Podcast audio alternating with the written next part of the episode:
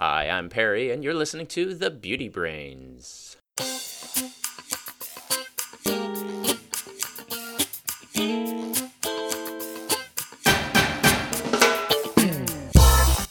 Hello, and welcome to The Beauty Brains, a show where real scientists answer your beauty questions and give you an insider's look at the beauty product industry. This is episode 196. I am your host, Perry Romanowski, and with me today is Valerie George. Hello, Valerie. Hi, Perry. Hi, Brains fans. On today's episode, we're going to be answering your questions about whether there are any benefits to having vitamins in your hair products. We're going to talk about whether anything works better than hydroquinone for age spots, whether shave minimizing products work, and whether film forming ingredients are easy to wash off. Plus, we got a couple of cosmetic industry news stories to talk about. But before we do that, let's say hello to Valerie. How is it going, Valerie? Things are okay, in case anyone was wondering. I am safe from the fires that are ravishing Los Angeles. There's fires out there in California? Yeah, it started Thursday night and it closed several major highways. It was right at this point where you passed from one valley to another. So my roadway to work was blocked. So Friday was a work from home day. And for much of the lab, I just went ahead and gave them the day off since nobody could drive through. I did what have one employee that had to evacuate from her home, but she is fine. And hopefully this weekend she got to go back. So that kind of thing makes you want to come back to the Midwest, right? A little bit. We do have great weather every day, but sometimes when these fires happen, the air basically smells like campfire and it starts to dust everything with ash particles. So, Oh my. um, but you don't have to put up with it too often. But the air quality definitely was not good. So I stayed inside this weekend and worked on some big projects I had going on. Oh, sounds like fun. Well, I hope you stay safe out there. You know what I did today? I heard you you did a lot of running. I did. I participated in the uh, Chicago Marathon for my 20th time in this race. Do you mind disclosing your time to our fans? I finished the marathon a minute faster than last year, three hours and 43 minutes. Now, I want to remind everyone Perry just doesn't run marathons. He juggles during them. So he joggled 26.2 miles. Yeah, joggling sport of the future. I couldn't even juggle for 0.2 miles. So that, I think that's really cool. Well, thank you. I practice a lot, though. But it did give me time to uh, catch up on some podcasts, so we'll get into that in a little bit. Well, first, let's do some beauty news.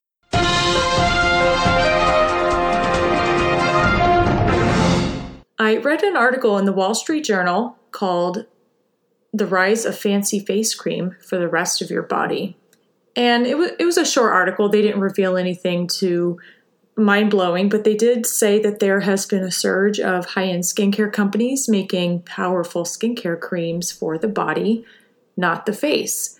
And they went on to discuss three brands that had recently launched this year.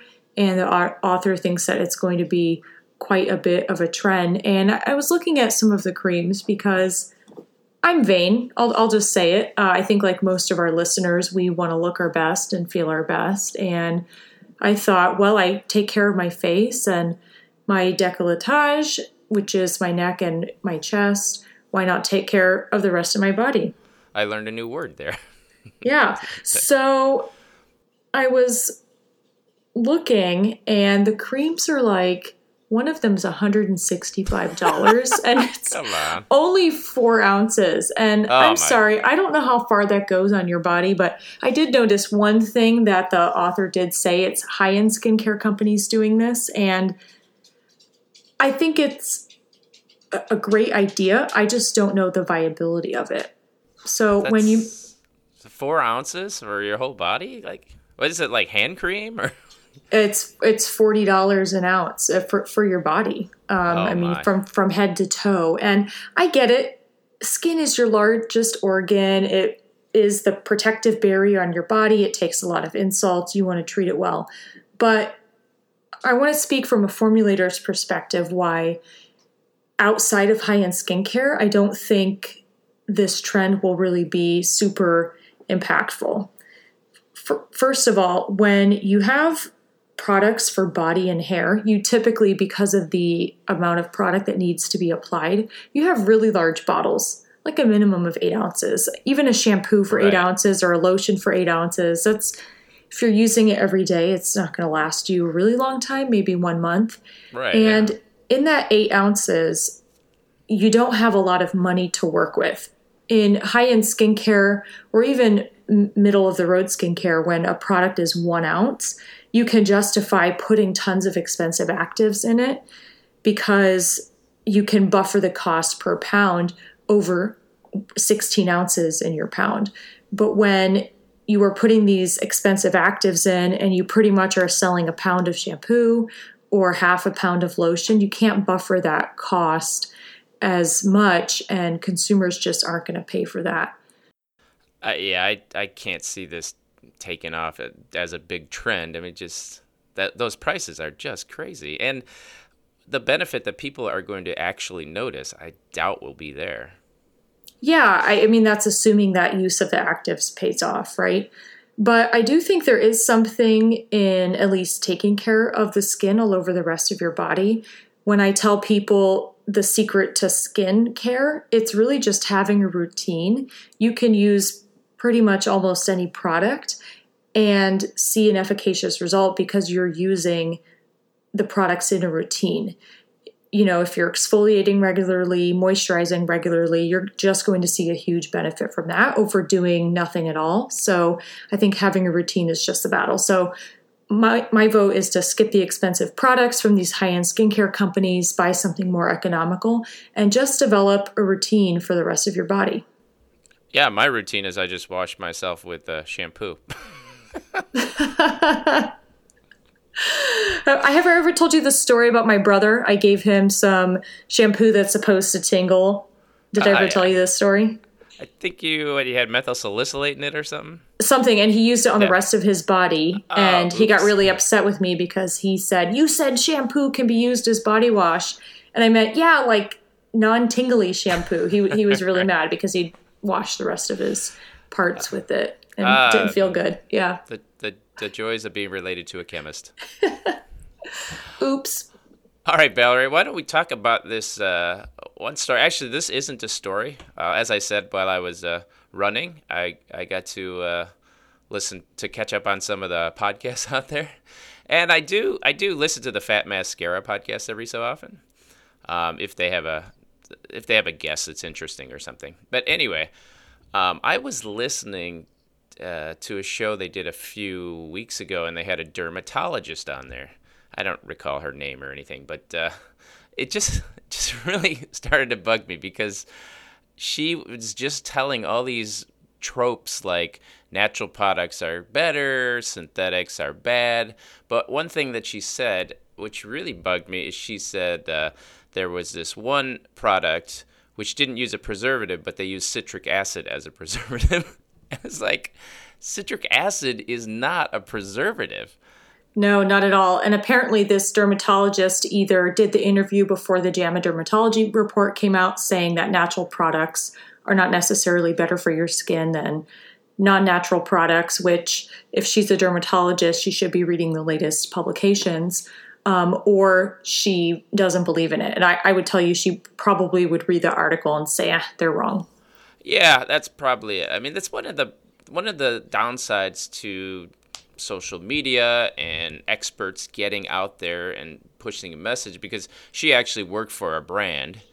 And so Oh, hashtag conflict of interest. a little bit. That's that's one of the problems. Now, some dermatologists will pass on good information, but uh, when you're passing on this this bias stuff that plugs your own products, it just it's just I think it really harms consumers and it just mis- misinforms people. Now there's uh, people that listen to this podcast and they're going to think that you know parabens are terrible to use. Citric acid apparently is a preservative, and they should only use natural products on their skin. And whereas we know that uh, natural ingredients are the ones that usually cause the most problem on people's skin. So I just, it, it just really bugs me to hear uh, an expert like a dermatologist passing on this bad information. Well, I think it also speaks that this dermatologist may be an expert in uh, skin morphology, physiology, diagnosing, diagnosing and treating skin maladies, but she's not a cosmetic formulator. We've spoken on the show before that there is a, a rift between the cosmetics industry and the medical industry where we're almost approaching um, skin or hair with with a different set of eyes, and we're not necessarily super interrelated. So there's this gap between us. And when she's saying that parabens, which um, hello, were the 2019 non-allergen preservative of the year, yeah. or synthetic ingredients, which a, a JAMA editorial from fellow dermatologists of hers in the industry, I mean, they're not related, but I, am just saying they're all dermatologists, are saying, yeah. hey, natural is not better. And in fact, we're seeing a rise in skin disorders from people using products. Um, it just speaks that in this instance, she should stick to talking about skin and speaking less about cosmetic formulations. Yeah. And the bottom line is hey, dermatologists out there, um, stop passing on bad information. Yeah, ask a cosmetic chemist. And in fact, we'll tell you at the end of the show how you guys can ask us a question. Although I should say that there are also cosmetic chemists out there that pass on bad information too. Uh, it, the, yeah. the things you got to look for is what is somebody selling? If somebody's selling a product uh, that not necessarily they're going to tell you the wrong stuff, but you have to be very skeptical of what they're telling you. Yeah, exactly. Well, I read an article. Also, we'll do a third news story. I know it's not Ooh. usual for us. Where, if you follow me on Twitter, you know I tweeted about it. I read an article about a brand. Speaking of people trying to just sell themselves, for a hair, it's a hair care brand, and they are selling CBD infused hair products. Whoa, CBD, the hot the hot ingredient. yeah. They're putting it in everything, right? That supposedly works on receptors in the skin to mediate inflammation, et cetera, et cetera. They were saying, hey, it's really important if you're going to buy a CBD product that you're buying from a brand that is extremely transparent, revealing all their testing, doing their diligence, doing their job. Transparency, transparency, transparency. And I just had to laugh because CBD literally does nothing for hair. And they're they're screaming transparencies needed from brand to consumers and they're selling a product that really is just a, a waste of money. It's going down the drain. It's just it's so hard to be a consumer these days because you know these these brands they they latch onto these trends and they they prepare the story in such a way that it sounds science based, and there is always a kernel of science to these things, but uh, that's a perfect example. I mean, they put CBD in everything, and it doesn't do anything in hair. No, and it's not even a, a, a corn kernel.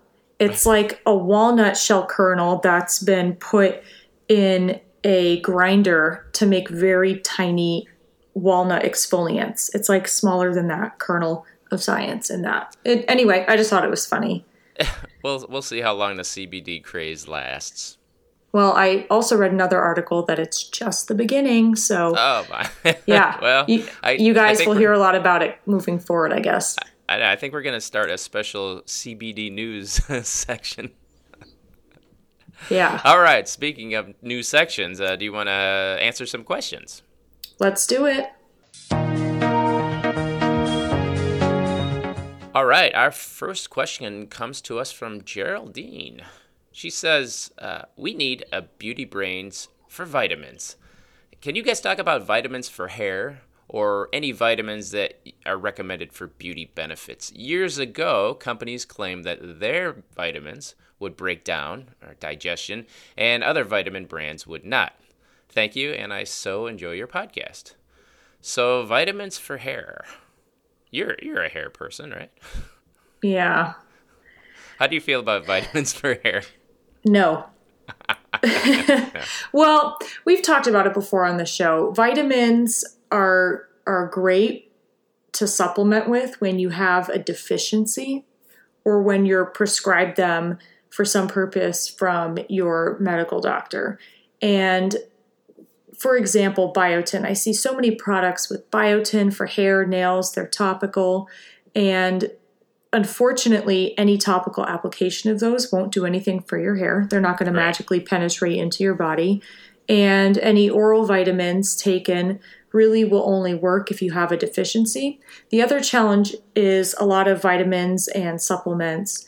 Uh, for example, turmeric is super popular right now. And when you ingest it, only a very small portion of the turmeric is actually bioavailable for digestion. And so it would need to be paired with something Yeah. like a black pepper that could increase the bioavailability of the turmeric in your system. Otherwise, it's in one end and out the other. So I I really wish even you know putting consumer Valerie hat on. I love the idea of beauty teas, beauty powders, beauty waters. I love the idea.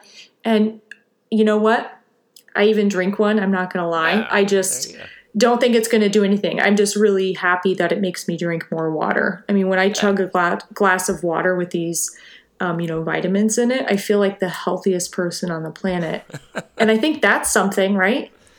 It, it makes you feel better. How could it be bad? I just, I, I, I don't. I'm super skeptical of those things. Now, I should say, when I was on the Tresemme brand, Tresemme, every time we'd come out with a new SKU, they always wanted a new vitamin. So Tresemme had vitamin A, vitamin B, vitamin C, vitamin D, vitamin E. I think we got up to vitamin K every time we do one. And you know, we would put the vitamins in there at just just a drop in there, just so you have it on the label and you can say that's a vitamin version. Um, and it didn't do anything in the product. But what I will say is, when you were sitting in uh, focus groups and people are reading through the new concept that's coming out, uh, you put the word vitamin in the concept, and consumers automatically like it. They automatically rate it high. And so, from a from a product sales standpoint, that was why we were putting vitamins in there. But vitamins didn't do anything. Now, the only vitamin in hair that people claim has an effect is the panthenol, the vitamin, mm-hmm. what B B twelve or whatever. I think it's B5, provitamin B5, Yes, which Pantene has built their whole empire on. Right, and I don't I don't really buy that it does anything in your hair, personally. I don't think it's doing anything to the in- hair internally, but I think um, it offers like a certain hair feel when you're in the shower. When you take panthenol, neat panthenol that's not dissolved in anything, Yeah. and you get your hands wet and you put your pan- the panthenol between your fingers, it's like a squeaky feeling, like. "Er, er, er, er, er, er." yeah. And I think that feel in the shower when you're rinsing it out of the hair gives the consumer the perception their hair is a more hydrated and and better feeling. But is it actually doing anything? Yeah, probably not. Yeah, I mean, I I could see that, but also they have their dimethicone in their products. They have their there's you know their squeaky clean detergents. I could see just any effect you would get from there would just be wiped out. So they did they did build Pantene, you know, Pro V. That's the whole uh, reason to be or whatever, uh, and it sells quite well. But uh, I don't think it's selling well because of what uh, the the vitamins doing in there. Yeah, exactly. Well, next we have an audio question, right? Yeah, audio question. Uh, let me cue that up. Hello, Beauty Brains. My name is Anna and I live in Florida. You recently answered another question of mine, so I hope it's not too soon to submit another one. I've been trying to get rid of age spots on my face and have been unsuccessful thus far, so I recently began using a 2% hydroquinone serum sold by Glo Skin Beauty. I have two questions. According to my dermatologist a few years ago, hydroquinone is the only thing that actually fades spots. If that's true, then why is it not more commonly used? I looked in several places before finding it at the Dermstore. Also, is niacinamide as effective? Thank you. All right, thanks so much. So, hydroquinone has been used for de- depigmentation since at least the 1960s. And some of you may know, some of you may not know, its use in cosmetic products for skin lightening is a bit controversial. A widely accepted mechanism for how hydroquinone works on the skin is that it inhibits synthesis of the enzyme tyrosinase, which is an enzyme responsible for melanin production. Melanin is the molecule that gives skin its color. So the more melanin you have, the darker skin is. Right. Additionally, melanocytes, where the melanin lives, and organelles that contain melanin can be destroyed by hydroquinone. It's very effective. So when you stop it from being made or you're destroying the melanin that exists, um, you get a lighter effect in skin, and hydroquinone is very good at that. However, the safety is what's controversial about this ingredient. It's not controversial how it works, but um, hydroquinone has been banned for use in cosmetic products in Europe since around 2000. I should give a little caveat to that being banned in Europe. It's it's banned in over-the-counter products, but you can still get hydroquinone uh, prescriptions in in Europe. So Correct. You cannot use it in, in true cosmetic products, right. which is maybe what you would get at the drugstore or on the internet. Right. In the United States, depigmentation products, because you're changing the physiology of the skin, you are making it lighter, they would be considered as over the counter drugs. In over the counter drugs, you may have seen a drug facts panel on several products you buy, like sunscreen. Yeah, anti dandruff shampoos. Yeah, there's some products that actually have an effect on the the body, like the biochemistry of the body. They those are actually drugs.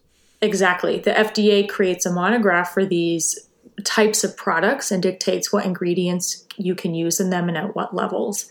Historically, since 1982, the level that was concluded to be safe was between 1.5 and 2%, and I think most companies used hydroquinone over the counter at 2%. However, the FDA in 2006 withdrew the monograph listing hydroquinone as an ingredient as a proposal. So it's not a final rule yet, but they said, hey, we, we kind of want to pull this back and come back to you with a new monograph for skin lightening. And that hasn't happened yet. The interesting thing there is that if you take away hydroquinone, then there are no actives for skin lightening. Exactly. The monograph would just be gone the reason they did this is the FDA determined that it couldn't rule out potential carcinogenic risk from topically applied hydroquinone in humans, Ouch. and they couldn't make a final determination on hydroquinone's potential to impair fertility. So, when products, uh, cosmetic ingredients, I should say, not products, when the actual ingredients are tested either for pharmacological or cosmetic use, they have to do several tests to determine its tox profile. And one of them is not only can it cause cancer, but can it cause reproductive harm, and that's called mutagenicity um, in the reproductive system. And I think in rats, they have found that it, it does not have a good uh, mutagenicity profile. So, however, the Cosmetic Ingredient Review Board which we often refer to as the CIR, has been studying safety of hydroquinone since the early 1980s, and they've created several reports over the years. And they most recently created one saying that they think hydroquinone is safe when you use it at concentrations less than or equal to 1% in formulations that are designed for brief use, meaning you have to wash them off of the skin. Mm-hmm. And it's unsafe for leave on cosmetic products with the exception of UV nail adhesives. Well, it's interesting that the FDA is being a little more conservative than the Cosmetic Ingredient Review Board. Yeah, it's pretty unusual. So you may ask, how could our listener who sent in this question be purchasing a cream still that contains hydroquinone at 2% if the FDA is like, hey, you know, we don't really think you can use that. Um, it's because they haven't come up with a final rule yet saying hydroquinone is certainly not allowed in cosmetic products. Right. So that that's why she can still get that. So I would expect this cream to be effective if it contained two percent hydroquinone. I think I think that's a great use level, uh, but I think a little caution should be used since there is so much disagreement around the world. I know that a couple other resources have said no, it's safe. People are overreacting. Blah blah blah. Um, right yeah, you know, with um, Europe and the United States having an agreement on potential harm using this ingredient, I just wouldn't do it. However, you can get a prescription containing hydroquinone from your doctor, and that typically contains 4%. And the listener asked why we don't see more products with it. Perry, why do you think? Well, I think that the safety issue is the big the big concern there. And you know the the other thing is that it's an over the counter drug, and so it's it's hard to differentiate yourself because you have to make the same claims as anyone else who's going to make that same kind of product. Exactly. And there could be more manufacturing restrictions when you make a an over the counter drug product, you have to make it at a facility that's approved to make it by the FDA. And there's a lot of paperwork involved, and typically the order minimums can be high making that type of product. There's a lot of testing and validation that has to be done, so that could also be um, a barrier of entry. And additionally, just the other geographic restrictions around the world. A lot of brands want to make products that can be sold, I'll put it in air quotes, globally, and this certainly right. would prevent that. Now, the listener also asked about niacinamide, and it's a completely different molecule from hydroquinone. It doesn't lighten the skin, but it has been shown to be effective in studies to visually um, help improve the appearance of fine lines and improve the tone of skin, eliminate dullness, that kind of stuff. Well, I, I looked at it, and niacinamide has been shown to inhibit the melanosome transfer, and in that way, it, it might have some lightening effect but it's certainly not as effective as something like hydroquinone. Definitely not. So I now hope that answered your question. Yeah, I would just want to say there are a wide variety of other things that people claim will do lightening. Um, kojic acid is a popular ingredient mm-hmm. said. Yeah. Azelaic acid, another one. Uh, arbutin. Yep, um, alpha arbutin. Uh, licorice extract, you might see that. Yeah, uh, I. E- they might work. I don't think they're as effective as hydroquinone. I think that's why people just want to go straight to that. Right. Yeah. I mean, if you're looking for something effective, these things you'll probably be disappointed in. but you should know that they're out there. And if you're afraid of hydroquinone, these are things you might try. Just keep your expectations low. and then you'll be impressed. It's a great strategy. exactly. All right. Ready for the next question? This one comes to us from Elizabeth, and Elizabeth says, do topical products that claim to minimize the need for shaving work? Like this one from Jergens, for example. Uh, they always seem to suck me in because I hate shaving, but I have no idea if they're actually worth the money. What is the ingredient in them that is supposed to be having this effect? How does it work, and does it actually work? You know, I love to see the, the skepticism with our listeners. I always love that. Yeah. Well, does anybody like shaving? Uh, I tell you what, I wouldn't shave if I didn't have to. yeah, it's just uh, shaving is a chore. That that yeah. really is true. And if a product could exist that would reduce the amount of time you need to shave, I think that would be be great. I know Nair has existed um, yeah. as a, a, depilatory of sorts over times over yeah, time, the, I should say. But that smells. Oh my god. yeah, that's uh, the thioglycolate, I think. But these, so these shave minimizing products, uh, I should say that uh, back a, a, decade ago, about 10 years ago, uh, when I was on the St. Ives brand, we were working on this shave minimizing type product. And I think that's actually when Jergens came out with their shave minimizing product. And essentially, what these products are are uh, skin lotions, pretty much standard skin lotions that you're meant to put on your legs, and they they don't slow hair growth, but what they do do is they make the hair feel softer, so it makes you feel like you don't need to shave as much. Essentially, the products are just they just condition the hair, and you know it's it's kind of a psychological ploy because when you touch your legs and it feels prickly, that sort of sends a signal to you that oh you got to shave your legs now. Now, if you put on this shave minimizing lotion where it makes it feel softer, then you might say, ah, maybe I don't need to shave today. Yeah, that's a little bit of a mind trip. I have been presented actives from suppliers that claim to reduce the amount of hair growing um, actually in the follicle. And it's not from shaving, you actually have to depilate the hair, you actually have to have it waxed out or plucked out. Yeah. And then applying this extract to your skin will dramatically slow down the growth of the hair fiber and you know, if it really worked, I think we'd be seeing a heck of a lot more products like this on the market. Now, you couldn't really call them for what they are because then they right. wouldn't be cosmetics; they'd be drugs. Right. But yeah. I would, I, I would love to see something like that.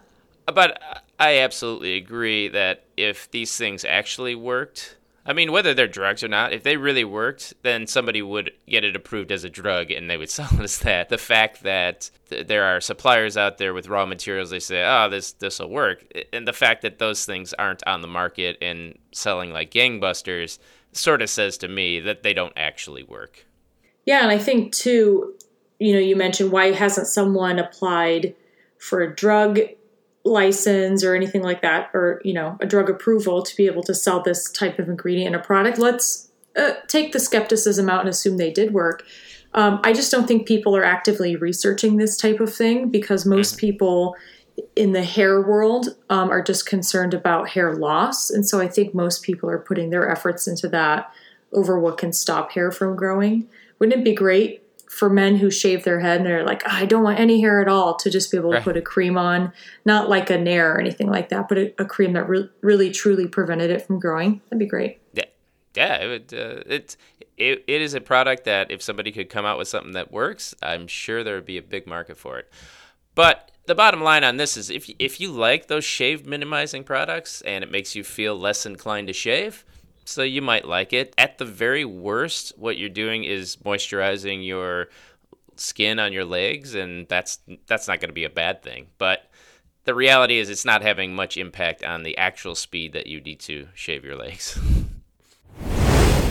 All right, our last question. Susie says, I've recently been trying to eliminate silicone from my routine, but found other film forming substances like carbomer, acrylic acid copolymer, and ammonium acryloyl dimethyltaurate VP copolymer in many of my products. Will they be easily washed off with soap and water? Do you think these other substances are better than silicone? Thank you. Quite a quite a question there, a little little technical for for most listeners, huh? But well, that's good. I, think, I like that. Yeah, a lot of our listeners, when they pick up maybe something on the grocery shelf or they're at Sephora, they'll uh, turn it over and check out the ingredients in it. I think that's become a natural thing to do. So I'm going to answer the question presuming that Susie is eliminating silicone because she thinks it's a film former. I do want to address that. She didn't ask about it, but I'll address it. And sure. then we'll look at these other polymers that she, I'm presuming, named as film formers. So, carbomer acrylic acid copolymer and ammonium acryloyl dimethyl dimethyltaurate VP copolymer, I just wanted to say the last one again, are actually not film formers that would form a film on the skin either to help ingredient penetration or to keep ingredients on the skin. Uh, they're actually polymers that thicken aqueous systems. So, as a formulator, you would throw them into your water and they would look like little tightly coiled strings and yeah. then when you neutralize the formula with a base, these uh, coils would unwind and become fully extended. So imagine taking a slinky and stretching it out until it's straight. That's what would happen. And then they interweave with each other, and that causes the the network, I guess, right? Exactly. You're going to get a thickening of your system, and some of these polymers, like the last one we named, um, actually help change the texture of the formula and maybe impact the skin feel a little bit. So, Carbomer is famous for forming those clear hair gels in the 90s that you would use to spike up your bangs. Um, we always used LA Looks. Did you use anything, Perry? There was Dep. Dep was the uh, the uh, the styling gel of choice in the Romanowski household yeah. And you've also seen carbomer being utilized when you get a sunburn and you run to Walmart and you buy these aloe gels. There's not really aloe in them or very, very, very, very little yeah, at that, carbomer. but there's sure a lot of carbomer. It's pretty, pretty fun to work with. Uh, but anyway, they typically form these gel networks. They're not going to form a film on the skin. And they also, I, I think, are generally senseless. I don't think you really feel them a whole lot unless you're putting other tacky or sticky items in the formula. I, in fact, I think you can barely feel that they're there. Yeah, they're useful as suspending agents too. So if you're making an emulsion, they're going to keep the product stable for longer. Exactly. So as you can see, they're really very different from silicones. So I, I don't think you compare yeah. them. Silicones, to our listeners who maybe don't know, maybe or maybe you've heard silicones but aren't sure what they are, that's really just a generic term for a class of molecules that c- contain the silicone atom. They can be polymers. They typically are polymers in the sense that you have many silicones joined together, not a polymer like carbomer or acrylic acid copolymer that are used for thickening or enhancing the rheology of a formulation. But silicones, so they're not film formers and they but they can stay on the skin and form this right. emollient layer, or they could not stay on the skin. Again, it's a very generic term. So, for example, cyclopentasiloxane, I 100% know it when it's in any skincare product because it feels so light and slippy and lubricated, and then it volatilizes into the atmosphere. And in fact, other silicones like dimethicone, if you see that on the label, those can also be volatile, but dimethicone can also be really non-volatile and can hang out on the skin for a really long time. It just depends which one the formulator used. So again, not a film former per se. It's not forming this cross-link network or anything like that on the skin, but it is forming this emollient layer that could or could not feel occlusive. So yeah, that's that. Now whether or not any of these things we've talked about can easily be washed off with soap and water. Uh, yes, carbomer acrylic acid copolymer and ammonium acryloyl dimethyl taurate VP copolymer can wash off easily from the skin. Yeah. Silicones, yeah. it depends on what kind of cleanser you have. It depends on the silicone too. Some silicones exactly. are mm-hmm. water soluble and they'll just rinse right away. Uh, but other ones are not water soluble and they'll stick around more. So yeah, so it's like it's a like li- a concealer yeah, you can't get off your skin. Yeah, exactly. You know, just as a, an aside about carbomer, when I was in in Italy at the IFSCC, there was some talk about carbomer and a concern about it being a microplastic. Yeah, I I've heard that going around. Um, even like a acrylic acid copolymer. They're really worried. Um, so they're really working to define what a microplastic means because could it be technically considered a plastic? By the current definition, maybe, but is it behaving the same way that a microplastic in the ocean would? would? That's what yeah. they're trying to determine and, and really hone in on that definition. That's something I've been worried about for about a year. Uh, so we'll see what happens. I I mean, if they got rid of carbomer, that would affect a whole bunch of uh, formulations out there. I would say millions. Yeah, yeah. it's and, widely widely used. And there's no good replacement, really. No, not at all. And it's not just used in cosmetics; it's also used what we in what we call the HI&I industry, household and industrial. St- really boring stuff like car cleaning products, the boring part of our industry. Yeah. Ah, well, so. So that uh, look for that in your in a future show.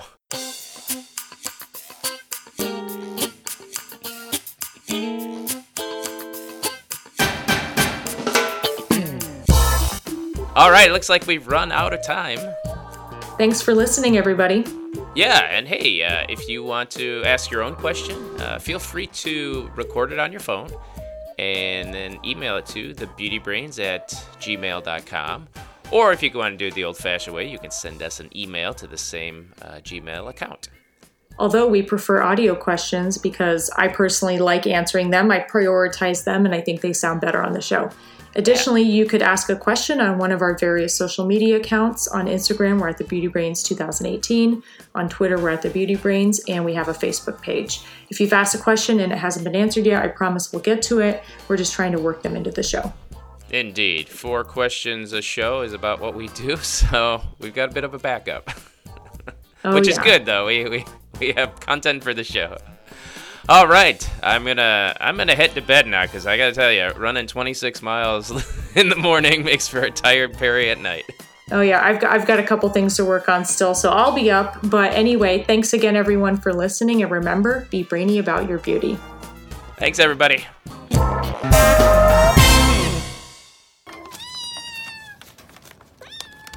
it ends.